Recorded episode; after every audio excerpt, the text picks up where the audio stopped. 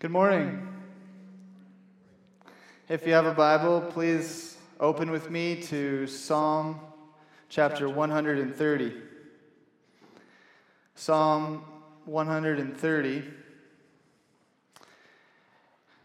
My name's Curtis, if you haven't met me. I have a, my wife is standing over there. Her name's Janet, and we have a three year old named Hudson and a three month old named Haddon. And my parents are also there too. I want to try not to embarrass them. Uh, we don't. So Psalm 130. We don't. We don't know who wrote Psalm 130. That's okay. Some guess David wrote it. Uh, others uh, think that you can't know. Uh, scholars are, are unsure. But we, we do know this. It was inspired by God, and it's for our good and for His glory. We know that this text will be helpful for us. And our, our text, particularly, is about cultivating the fear of God in our lives. More particularly, it's one massive way that God brings about the fear of Himself in His people. But before we consider how to grow in the fear of the Lord, we need to ask what is the fear of God? What is the fear of God? Maybe, maybe you've heard someone say, that'll put the fear of God in them. And usually they mean you'll be terrified and you're going to do what they say, right? Well, terrified maybe is right in some sense when we're considering his judgment. But as Christians, we're commanded to fear God. So, surely, as Christians who are supposed to see God as their Father, there's a difference between being terrified and a different kind of fear of God. And so I think as a Christian, it's a little bit different. I, am going to borrow David Wells' definition. He says that the fear of the Lord is God holding weight in our lives. God holding weight. So, what is weighty to you affects how you live. It affects how you live. So much so that when you face a decision, whatever's most weighty to you, whatever holds the most ground in your life, whatever you think is going to affect you the most, is going to affect how you live. So here's an example from Genesis 39, 6 to 9. This is Joseph with Potiphar's wife. Now Joseph was handsome in form and appearance, and after a time, his master's wife cast her eyes on Joseph and said, Lie with me. But he refused and said to his master's wife, Listen to the reason. Behold, because of me, my master has no concern about anything in the house, and he has put everything that he has in my charge. He's talking about Potiphar. He is not greater in this house than I am, nor has he kept back anything from me except you, because you are his wife. He's like, Potiphar gave me everything. I'm not going to take his wife. But look at the main reason. How then, how then can I do this great wickedness and sin against God. So, what's grounding Joseph here, and she comes day after day asking to sleep with him. What grounds Joseph is a, an awareness of God. God, the awareness of God and sinning against him is so real that he will not sleep with her. He will not. We need this, don't we? We need this too. Maybe it's not Potiphar's wife, Maybe it's the man or the woman at the office or your smartphone. We need, we need a deep grip of the fear of God that will keep us from sinning against Him. This is what Christians need. And, and the Bible's very clear that we are to grow in our fear of the Lord. Uh, there's one example of a command is Deuteronomy 31:12. Assemble the people men, women, and little ones, and, and the sojourner within your towns, that they may hear and learn to fear the Lord your God. It's a learned thing. And be careful to do the, all, all the words of this law. So, learn, learning to fear the Lord leads to being careful to obey him. And so the question is, how do we grow in our fear of the Lord? And that's what, that's what our text is about. How are we going to grow in, in the fear of the Lord? How does God make us fear him? There are many ways that we can grow in the fear of the Lord, but our text has one massive way that you may not have thought of. Our text teaches us that the forgiveness of God produces fear. Let's look at it together. Let's read all of Psalm 130. Out of the depths I cry to you, O Lord.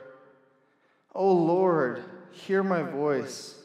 Let your ears be attentive to the voice of my pleas for mercy. If you, O Lord, should mark iniquities, O Lord, who could stand? But with you there is forgiveness, that you may be feared. That's our verse. I wait for the Lord, my soul waits, and in his word I hope. My soul waits for the Lord, more than watchmen for the morning, more than watchmen for the morning. O Israel, hope in the Lord. For with the Lord there is steadfast love, and with him is plentiful redemption, and he will redeem Israel from all his iniquities. Let's pray. Father, we, we need your help. We want to fear you. We want to walk before you humbly. We want to tremble at your word. Father, please, by your Spirit, make this text land in the hearts of your people and draw unbelievers to yourself, Lord. We thank you so much for your word. Please accompany my words with power for the sake of your name. In Jesus' name, amen. So, what we're going to do is we're going to look at how forgiveness produces fear, especially verse 4 there. But with you there is forgiveness, that you may be feared. And so just think of it like a, a diamond. Sometimes you look at diamonds at different angles. What we're going to do is the diamond would be forgiveness and how it produces fear. We're going to look at kind of different angles of forgiveness and how it's producing fear in the people of God. And so we'll be in our text, and we'll also look at examples in other places in Scripture as well. So the first, the first one is forgiveness makes us thankful. This is, this is the first three verses here in Psalm 130. So this, the psalmist here is crying out for mercy from God. He knows his sins are serious. So listen to how he cries out. Verse 1 Out of the depths I cry to you, O Lord. O Lord, hear my voice. Let your ears be attentive to the voice of my pleas for mercy. Isn't that an interesting statement? God, be attentive to me. Sounds like Proverbs. Sounds like the Proverbs talking to his son. Listen to me. Listen to me. He's saying that to God. Because he's, he's wanting the ear of God. He's like, I need your ear, Lord. And this is much different than Proverbs. This is not commanding God. This is, God, please listen. If you don't listen, I'm going to be destroyed. Let your ears be attentive to the voice of my pleas for mercy. And this is key in verse 3. If you, O Lord, should mark iniquities, O Lord, who could stand? Who could stand? And the reality is, nobody can stand if he marked our iniquities. If he, iniquities just meaning sin, our sins. And so, if, if God was taking account of all of our sins and we'd had to stand before him, we would have no way of standing if it was just based on the basis of his justice. And so the, the main thing here is what God did to get rid of our sins causes thankfulness. So he, he marked his son with our sins instead. His iniquities, instead of marking us with the sins and all the, the judgment that was supposed to come on us, he marks his son. And so he's able to forgive us. And that's, that is how he ends up looking forward. The psalmist will look forward later in the psalm as well. Hope in the Lord, he's going to bring forgiveness. And that's going to come from Christ. Christ is the one who takes on all of our iniquities instead of us. And so, the greater the act of love, the greater the thankfulness. So, this is forgiveness is producing thankfulness in us because he decided to put our iniquities on his son instead of us. And so I take this illustration from Paul Washer. He, he, uh, so basically the illustration is this. So say you come to my house and I have a picture on my wall of this guy. And you're like, okay, so who is that guy? Why is he on your wall? Well, he bought me a stick of gum once. Okay. So what? Yeah, we actually, actually, I've been teaching my kids about this guy on the wall since he was, bo- since they've been born because he's so important to me. He gave me a stick of gum. Actually, I've even wrote, written two songs about him because he gave me this piece of gum. It's, I'm very thankful for this guy. That just wouldn't make any sense. But say I was surfing one time when I was 19, thought I was pretty in shape, so I thought I'd go a little further into the sea. And, and a wave took me. I hit my head on a rock, knocked unconscious, left to die. And this man came, swam out, brought me to shore, and saved me. I was surely going to die. Now it makes a little more sense that I have this guy on the wall. And we sing songs about him, because he wouldn't be here if it wasn't for them. Kids, you wouldn't be here if it wasn't for this guy, because I was going to die out in the ocean, and this guy saved me. And so, the greater the act of love, the greater the thankfulness. The greater the act of love, the greater the thankfulness. And so, you think about Jesus, you should have died in your sin.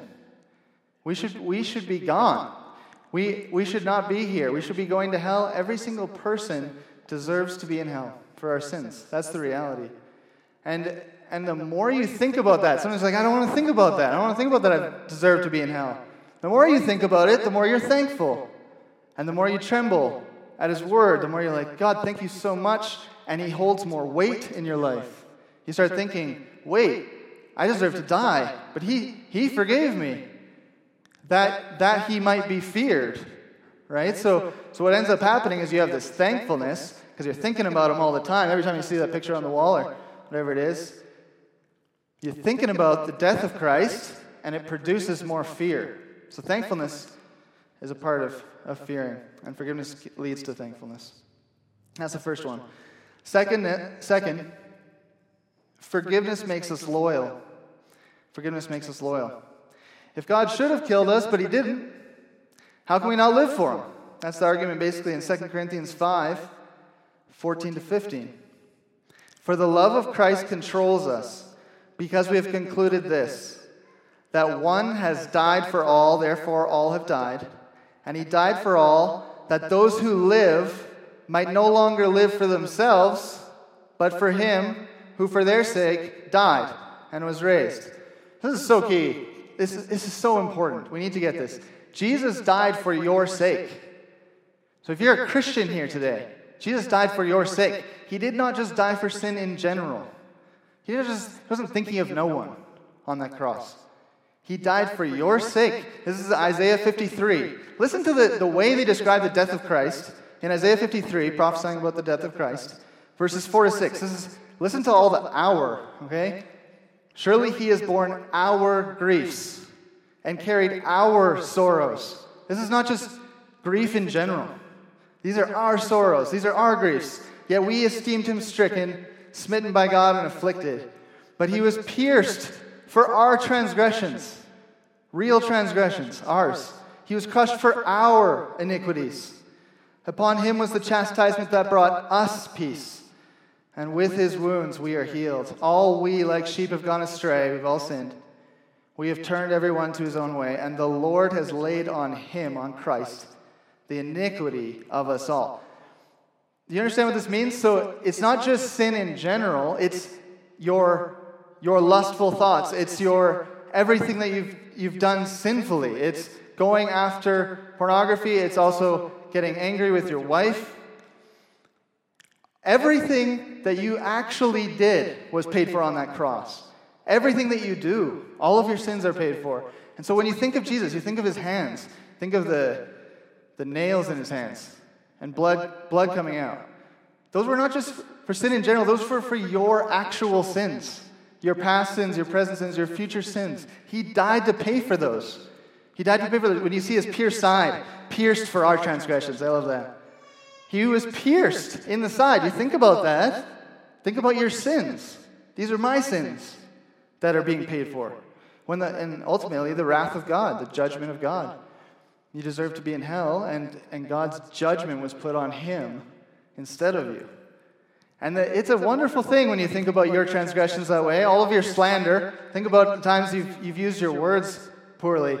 Think about all those times you've done all these horrible things. You've talked about people badly when you shouldn't have. You've gossiped about people. And, and these sins, these real sins, were put on Christ.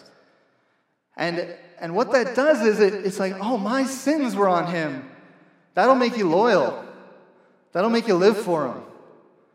And, and that's the reality is your actual sins were dealt with on that cross. So won't you live for him? Won't you live for him? Forgiveness produces loyalty. And it makes you careful to obey him. Like I, I just, when I think about him and I think about that cross and I think about all the sins I've done, I just love him. And I, I must, I want to follow him. And, it, and he holds more weight in your life that way.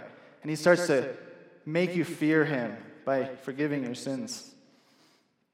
And so, forgiveness makes us thankful, and forgiveness makes us loyal. Third, forgiveness makes us forgive. And so, this is really getting at obedience springing from forgiveness.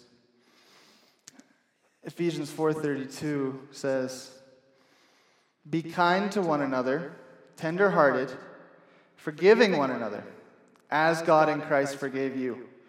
And so that that's really scholars kind of say, well, is it is it like do it the same way Jesus did, or is it because he forgave you, you should forgive others? And most of them disagree it's both. So forgiving your brother and sister in Christ comes easier when you think about the forgiveness you've received. It becomes a lot easier when you realize your actual sins have been dealt with on that cross. You, all the horrible things you've done all the horrible things you've thought, your actual sinfulness, has been dealt with on the cross. And so then, when someone sins against you, it's not that serious. I'm not saying that when someone does something to you, it doesn't hurt. I'm saying it's not as bad as what you've done. And the reality is, your sins have all been paid for. And when you realize that, when it actually comes into your mind and you're like, I can't believe I'm forgiven, it leads to fearing God and starting to forgive other people. And it produces more and more love for people. There, there have been times when I sin, sin against my wife in some grievous, grievous ways. And, and, and there's, there's been a, a couple times, particularly I can think of, that I'm like, she shouldn't forgive me. She shouldn't forgive me for this. And, and when she looks at me and forgives me freely, out of her, out of her own, just freely forgiving me, and she doesn't make me make me pay her back, doesn't make me do anything. She's just, I, I forgive you. That makes me not want to sin against her again. I don't want to do that again. And, and this is what forgiveness ought to do in the Christian, is it ought to produce a forgiving heart towards our brothers and sisters. And so cultivating a forgiving heart for others is a demonstration of the fear of God. And it comes from considering the forgiveness you have in Christ. So forgiveness makes us forgive, but it also, kind of on the other side of the coin, makes unforgiveness foolish. Makes unforgiveness foolish. So this is the parable of the unforgiving servant. I'm going to read the whole, the whole parable. It's helpful. It's helpful. So think about how ridiculous it is to not forgive people. That's what, that's what we're getting at here in the unforgiving servant. Peter comes up to Jesus. Peter came up to him and said, Lord, how often will my brother sin against me and I forgive him? As many as seven times? Jesus said to him, I do not say to you seven times, but 77 times. Lots of times. Therefore, the kingdom of heaven may be compared to a king who wished to settle accounts with his servant. When he began to settle, one was brought to him who owed him 10,000 talents.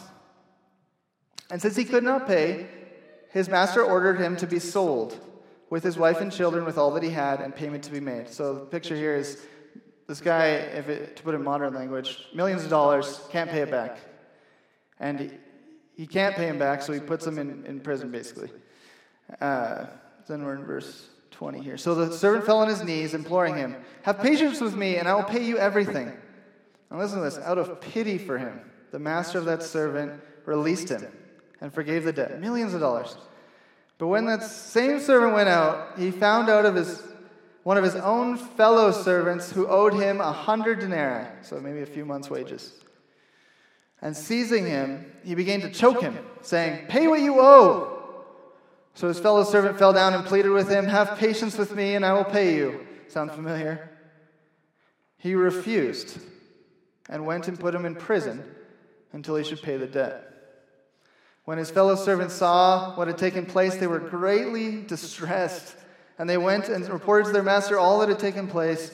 Then his master summoned him and said to him, You wicked servant, I forgave you all that debt because you pleaded with me. And should not you have had mercy on your fellow servant as I had mercy on you? And in anger, his master delivered him to the jailers until he should pay all his debt. So also, my heavenly Father will do to every one of you if you do not forgive your brother from the heart. So the picture here is forgiveness ought to produce forgiveness. You should, you should be forgiving other people. It's, it's utterly ridiculous. This parable makes you sick to your stomach when you think about it. Like, I, I can't believe he did that. How can you get forgiven all that debt and then not, not forgive the other person? It's, it's horrible. But, Christian, the, the point of this text is it makes no sense for you not to forgive your brother or sister. You've been forgiven so much. You've been forgiven so much, and the sin against you cannot outweigh the sin you had against God. And so you ought to forgive. And so forgiveness, so our verse, but with you there is forgiveness that you may be feared. Forgiveness produces the fear of the Lord, which ends in obedience, more forgiving others, more tenderheartedness. And so, fifth, forgiveness makes us love. Forgiveness makes us love. He who is forgiven much loves much. So, this is from Luke 7, 36 to 47, another really helpful parable here that really illustrates what forgiveness does in a person.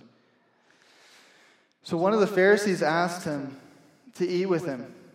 So eat with, eat with Jesus. And he went into the Pharisee's house and reclined at the table.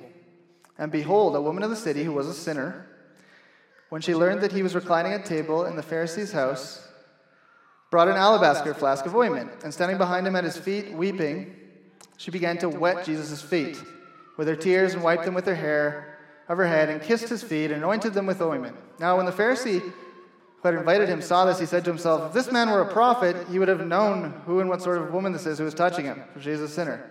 She's known for her sin. And Jesus answering said to him, Simon, I have something to say to you. And he answered, Say it, teacher. And here's a parable. A certain moneylender had two debtors. One owed 500 denarii, and the other 50. So big number, small number. When they could not pay, he canceled the debt of both. Now, which of them will love him more? Simon answered, the one, I suppose, for whom he canceled the larger debt. And he said to him, You have judged rightly. Then turning toward the woman, he said to Simon, Do you see this woman? I entered your house, you gave me no water for my feet, but she has wet my feet with her tears and wiped them with her hair. You gave me no kiss, but from the time I came in, she has not ceased to kiss my feet. You did not anoint my head with oil, but she has anointed my feet with ointment. Therefore, is the point. I tell you, her sins, which are many, are forgiven, for she loved much.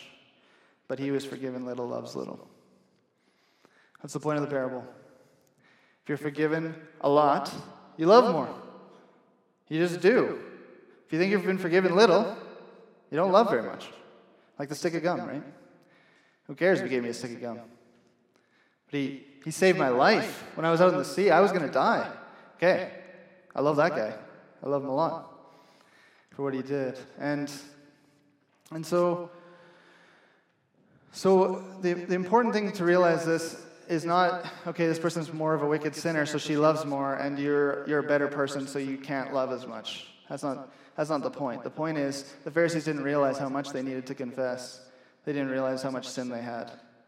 And so maybe you're in this room and you're thinking, well, I'm a lot better than the rest of the people in here, so I guess I can't love as much. That's, that's just not the case. That's just not the case. I know that because the Bible teaches we have we are depraved. We we sin a lot in a lot of ways. Everyone in, in different ways, but we do sin. And so the thing here is confession is actually going to help you fear the Lord more. Confession is going to help you fear the Lord more. The more sin you have, the more you can confess, the more you can realize the forgiveness you have in Christ, and the more you'll fear Him. Okay, so so when I think of confession, I think in two categories. This is helpful. Maybe you can't think of any sins to confess. Maybe you're, you're like, I don't, I don't know what I'm going to confess. Maybe you have lots of sins to confess, and you should start con- confessing them. But I'm going to give you two categories that can be helpful for confessing sin. so that you can realize what you've been forgiven and walk more in fear of the Lord. Sins of commission and sins of omission, big words. Sins of commission are those sins that you should not do, but you, you do anyway. So you it's kind of just think of like, okay, I shouldn't be lusting, I shouldn't be getting angry, those kinds of things that you, sh- you should not do, but you do. Those, those, are, those are sins of commission. So I want to give you some examples so you can be helped in confessing your sin. So things like getting drunk. So if you get drunk, that's a sin. You need to confess it and find forgiveness from it. Lusting after another person. Gossiping. So when you talk about someone behind their back and and often uh, slandering goes along with it, talking badly about people. These are categories that you can have in your mind when you're trying to think of con- confessing. Lying, uh, worshiping an idol, so literally going out and worshiping. So these, these sorts of things are things that you should you should not do, but you did, and so you can confess those and find forgiveness that you might fear more. Uh, and then sins of omission. These ones maybe you don't think of as much. These are things you should do, but you don't. So think of sharing the gospel with someone. Well, I had time to share the gospel. I, I easily could have. I wasn't cheating at work or something to do it. But I didn't want to. I didn't want to. But you know what? I didn't get angry with my wife, and I didn't. I didn't look at pornography or anything, so I'm pretty good. Well, no, you didn't love the person in front of you and share the gospel with them. You didn't try to share. I'm not, I'm not saying force their hand. I'm talking about real sins, not, not caring enough about the person to share with them. Another one of omission would be deciding not to serve someone in need. So maybe, maybe there's someone in the church or in the, in the community, you know a need, you have the means to, to give it, but you withhold. You withhold because you don't want to. There's, this is a sin of omission. You're, you're not doing what you ought to do. And that, so that can, be, that can be helpful for confession. Not giving. Not giving. And that's, that's including at church, but just in general, this is kind of the, the sins of omission is you're not, you're not willing to give. You're not willing to give your time. You're not willing to give your money. And, and it's sinful at times when you're able to and when the Lord is calling you to do it. So these, are, these this category can be a little fuzzy sometimes. We're kind of like, oh, well, you know, I couldn't share the gospel because I didn't have time. Or I'm talking about real, actual opportunities to do these things, and you're not doing them. Is, that's sinful. This one is, is probably one that happens often. In Peter, he talks about not living with your wife in an understanding way. And uh, this one I think of often because sometimes you, you're thinking, okay, am I, am I loving my wife well? Yeah, okay, like we're, we, we hang out together. I don't, I don't yell at her. I don't hit her. Uh, we, we spend time together. I, I, try and, I try and provide for her, those kinds of things. These are all things you, you're trying to do, but then when it comes to living with her in an understanding way, you just have no idea what she actually likes. You don't care enough to get to know her. You don't want to spend time with her to actually understand what would make her feel like you love her. And these seem like small things, but these are real sins. And these are things you can confess and find forgiveness that you might tremble and not do them again and more, live more pleasing to the Lord. Another sin of omission would be ignoring the poor. Ignoring the poor. Sometimes you walk down Calgary or wherever um, and see a homeless person. And you don't even think, oh, how can I help this person? You have no concern for them. That's a sin of omission. That's, that's not doing something you could do. You have to at least have concern. Have concern for them.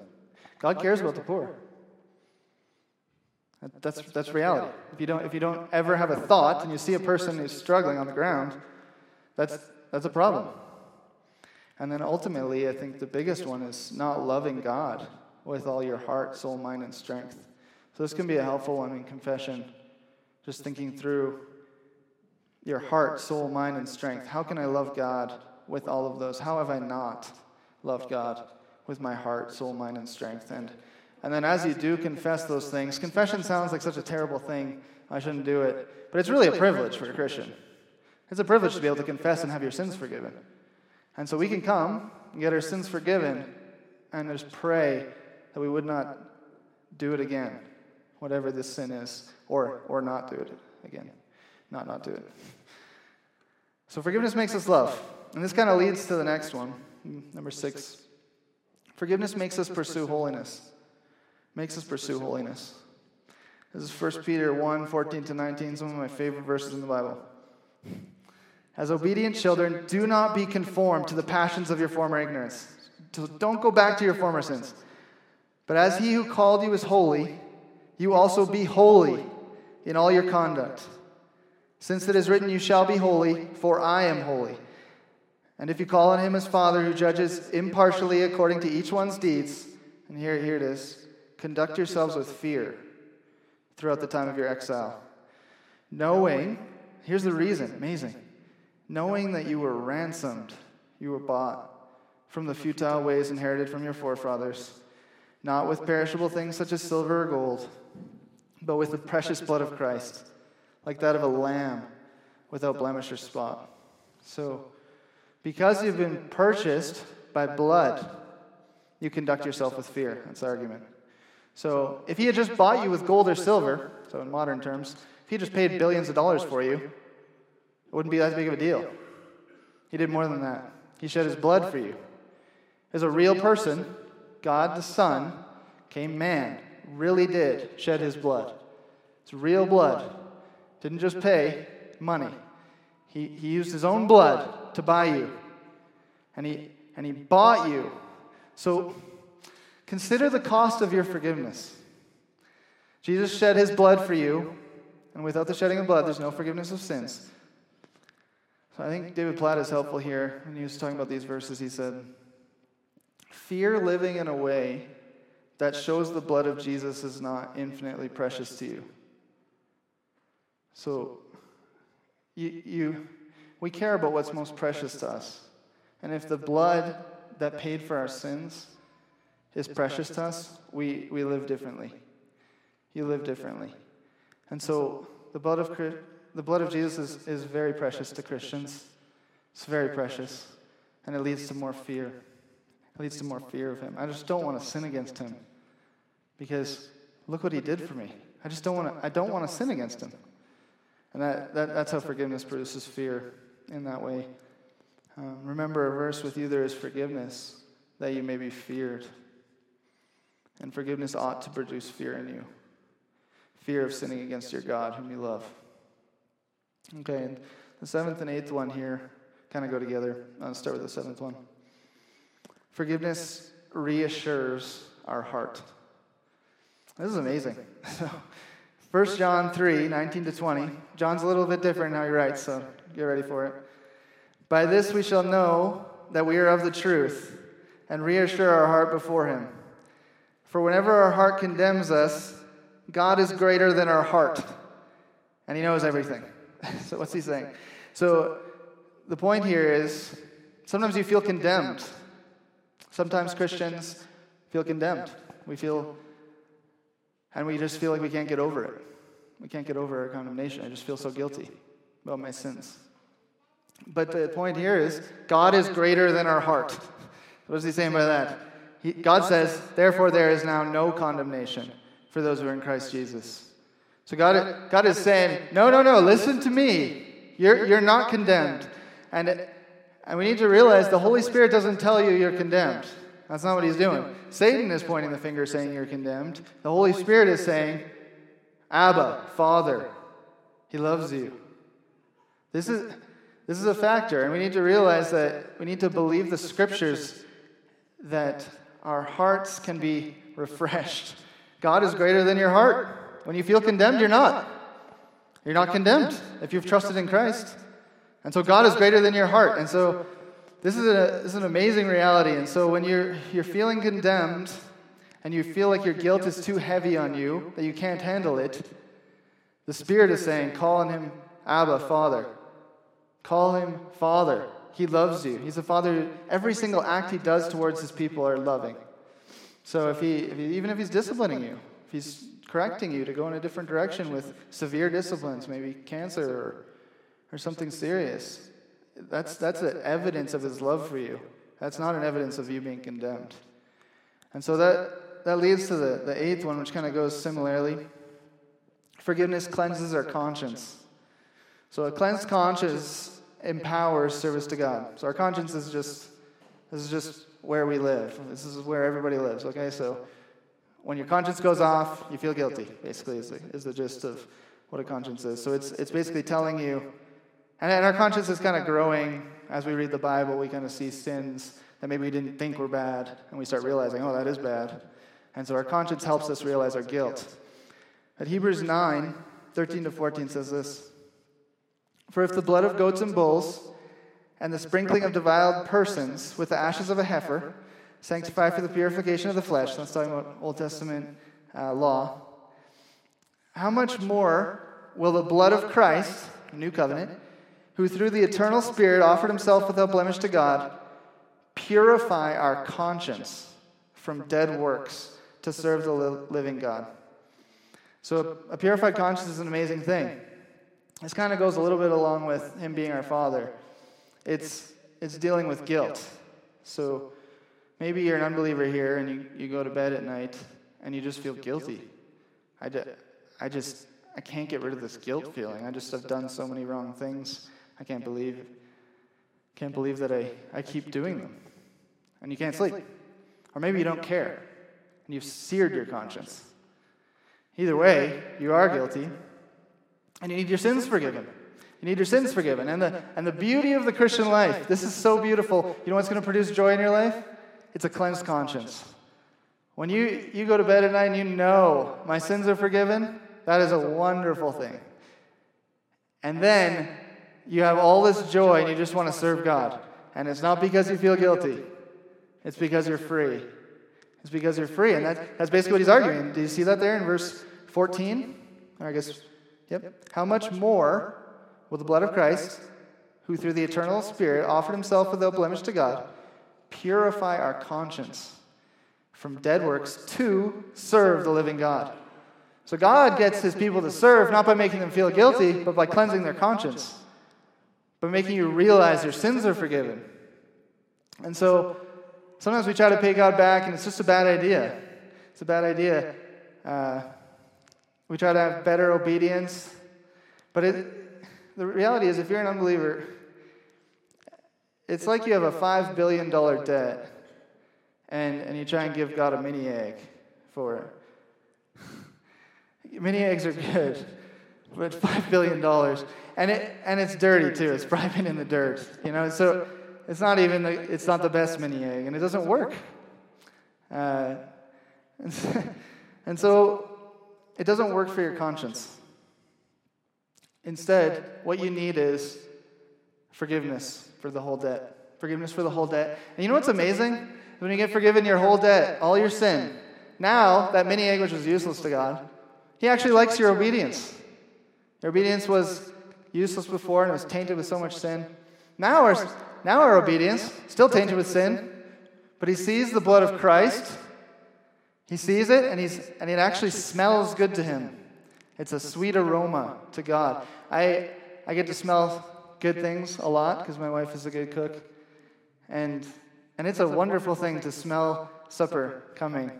And, and uh, that's, what, that's what our obedience is. When you obey God, God loves it. It's a sweet aroma. He does it. He just, I love this. When you pray, it's like incense to his, his nostrils. It's a wonderful thing.